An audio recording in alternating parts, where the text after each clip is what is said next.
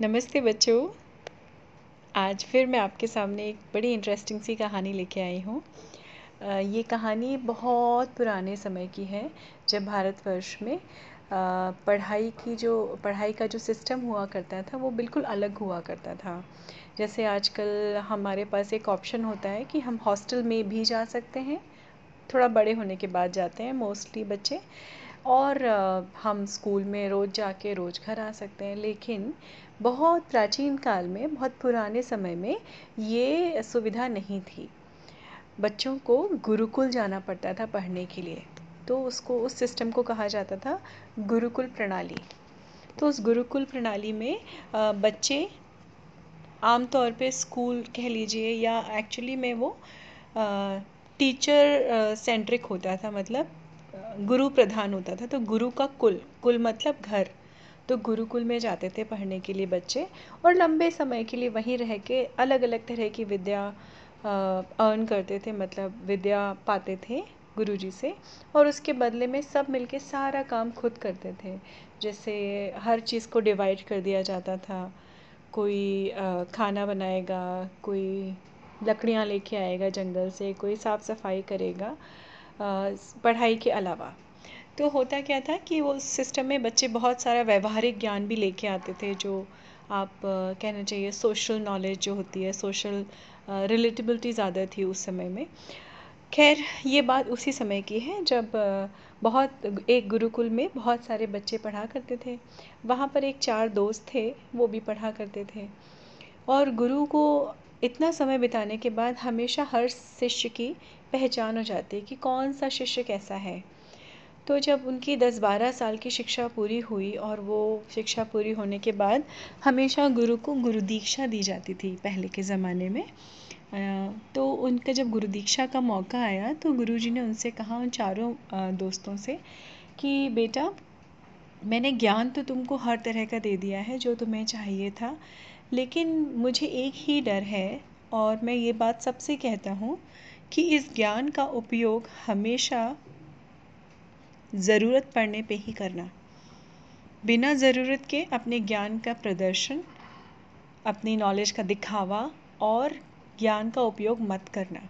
ये तुम्हारे लिए और आसपास वालों के लिए, समाज के लिए भी ख़तरनाक हो सकता है। मतलब थोड़ा सा चैलेंजिंग हो सकता है या रिस्की हो सकता है। तो बच्चों ने कहा कि जी गुरु जी जी गुरु जी और पैर वैर छू के उनके बच्चे निकल लिए अपने घर। उनको काफ़ी उत्साह था, खुशी थी कि अरे, हमारा ज्ञान पूरा हो गया, अब हम अपने अपने घर चले जाएँगे। तो इस खुशी में ये खुशी भी थी और कहीं ना कहीं उनके अंदर ये ना एक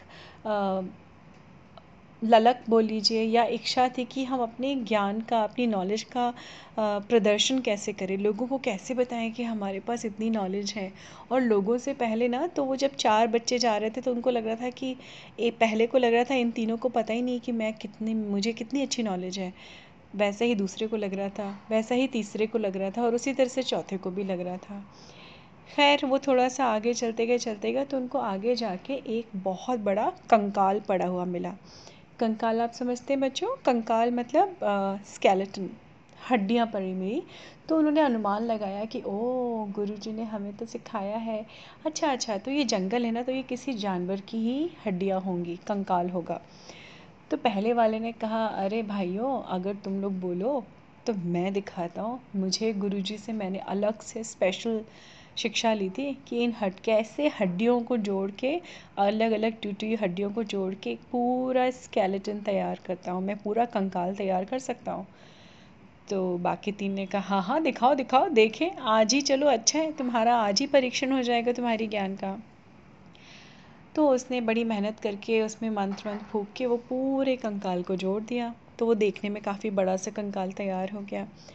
अब दूसरे वाले को ये लगा कि अरे, इसने तो यार अपने विद्या का प्रदर्शन कर दिया, मैं कैसे करूँ? तो उसने कहा, चलो ठीक है, ये तो तुमने छोटा सा काम कर दिया। अब मैं बताता हूँ, मैं इस कंकाल में सारी मांसपेशियाँ और नसें डालता हूँ। मांसपेशियाँ मतलब मसल्स नर्व्स जो ब्लड कैरी करती हैं, किसी भी बॉडी में, वो सब डालता हूँ। तो बाकी तीन लोगों ने कहा अच्छा डाल के दिखाओ। देखें, तुम तो बहुत बड़ी बड़ी डींगे हाँक रहे हो, बड़ा तुम बहुत ही ज़्यादा अपने आप को स्पेशल दिखाने की कोशिश कर रहे हो। दिखाओ, डाल के दिखाओ।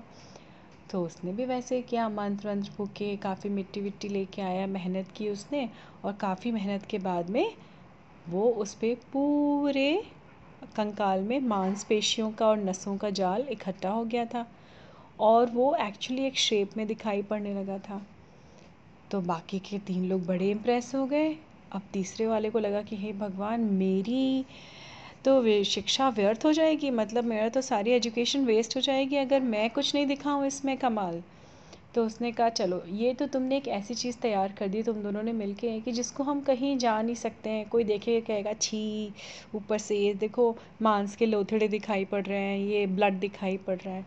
इसकी ब्यूटी तो तब होगी जब इसके ऊपर एक स्किन आ जाएगी। मैं इसके ऊपर सबसे आउटर लेयर जो हमारी बॉडी की या किसी की भी एनिमल की बॉडी में होता है, वो मैं डालता हूँ।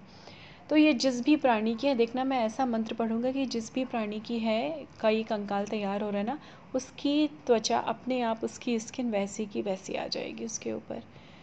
फिर तीनों व तीनों ने उसको बोस्ट किया करो करो दिखाओ दिखाओ दिखाओ। तो उसने दिखा दिया। जैसे ही वो धीमे धीमे धीमे धीमे उस पर स्किन पूरी आने लगी तो आ, सिर से लेके पूँछ तक या पैरों तक तो धीरे धीरे धीरे पता है वो कौन सा कंकाल इकट्ठा हो गया, दिख गया था सामने? वो एक शेर का कंकाल था, जिसके ऊपर मांसपेशियाँ चढ़ चुकी थी, जिसमें नसें आ चुकी थी, और फाइनली क्या किया था, तीसरे वाले दोस्त ने उस पर स्किन भी डाल दी थी। तो वो दिखाई पड़ रहा था कि ये कंकाल जो था, ये शेर का था, और उसने अपना ऐसे कंधे चौड़े किए और बोला, तीनों दोस्त देखा, मेरा चमत्कार देखा। अब लोग कह तो सकते हैं कि ये शेर है।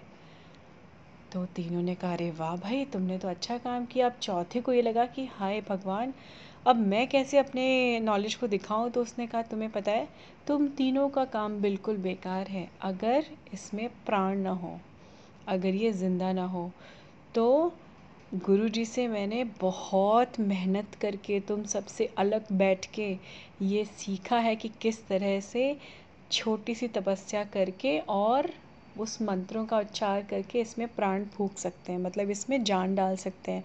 I can make it alive तो तीनों दोस्त पेट पकड़ पकड़ के हंसने लगे। कुछ भी बोल रहा है। अरे, हटो, तुम तुम यार बहुत लंबी लंबी छोड़ रहे हो। ऐसे कैसे हो सकता है? तो उसने कहा अच्छा विश्वास नहीं है। तुम लोग जाओ बैठो। देखो मैं अभी करता हूँ। उसने वहाँ पे पालती मारी क्रॉस लेग्स करके बैठा और उसने मंत्रोच्चारण शुरू कर दिया। जो भी उसके पास नॉलेज थी, काफ़ी देर के बाद में उसने उसके कान में, उसके मुँह के पास जाके बहुत सारे मंत्र पढ़े। धीमे धीमे उसकी पूँछ हिली शेर की। फिर उसके पैरों में हरकत आई और धीमे से उसमें जान आ गई और उसने ज़ोर के दहाड़ मारी। इतनी तेज़ दहाड़ मारी कि सारे लोग खुश तो था, ये जो जो जो आदमी था, चौथा मूर्ख, वो खुश तो था, लेकिन जैसे ही शेर में जान आई शेर पलटा और चारों को खा गया। तो चारों चारों की तो मृत्यु हो गई वहीं के वहीं। तो ये, इस कहानी से हमें क्या शिक्षा मिलती है कि आपकी बुद्धि आपके ज्ञान से ज़्यादा बड़ी होती है। उन चार दोस्तों में किसी भी के भी अंदर बुद्धि नहीं थी। ज्ञान सबके पास था, लेकिन बुद्धि नहीं थी। बुद्धि के बिना आप ज्ञान का यूज़ कहाँ करेंगे, कैसे करेंगे, वो आपको नहीं पता चलता है। इसलिए बच्चों wisdom is always important than knowledge knowledge is one thing but wisdom बुद्धिमानी हर व्यक्ति की बुद्धि अलग अलग होती है। तो उसको हम कितना, कैसे, कब, कहाँ, किस अनुपात में यूज़ करते हैं, ये हमारे ऊपर डिपेंड करता है। तो जो गुरुजी ने उनको बोला था, पहली बात तो उन्होंने अपने गुरुजी की शिक्षा के आदेश का पालन नहीं किया और उन्होंने रैंडमली अपना यूज़ करना शुरू कर दिया और उसका उसका रिज़ल्ट क्या हुआ कि वो शेर ने उन चारों को ही खा दिया, खा डाला।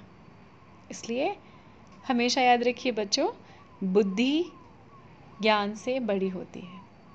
अच्छी लगी कहानी आप सबको, फिर मिलती हूँ आगे अगली कहानी के साथ। नमस्ते बच्चों।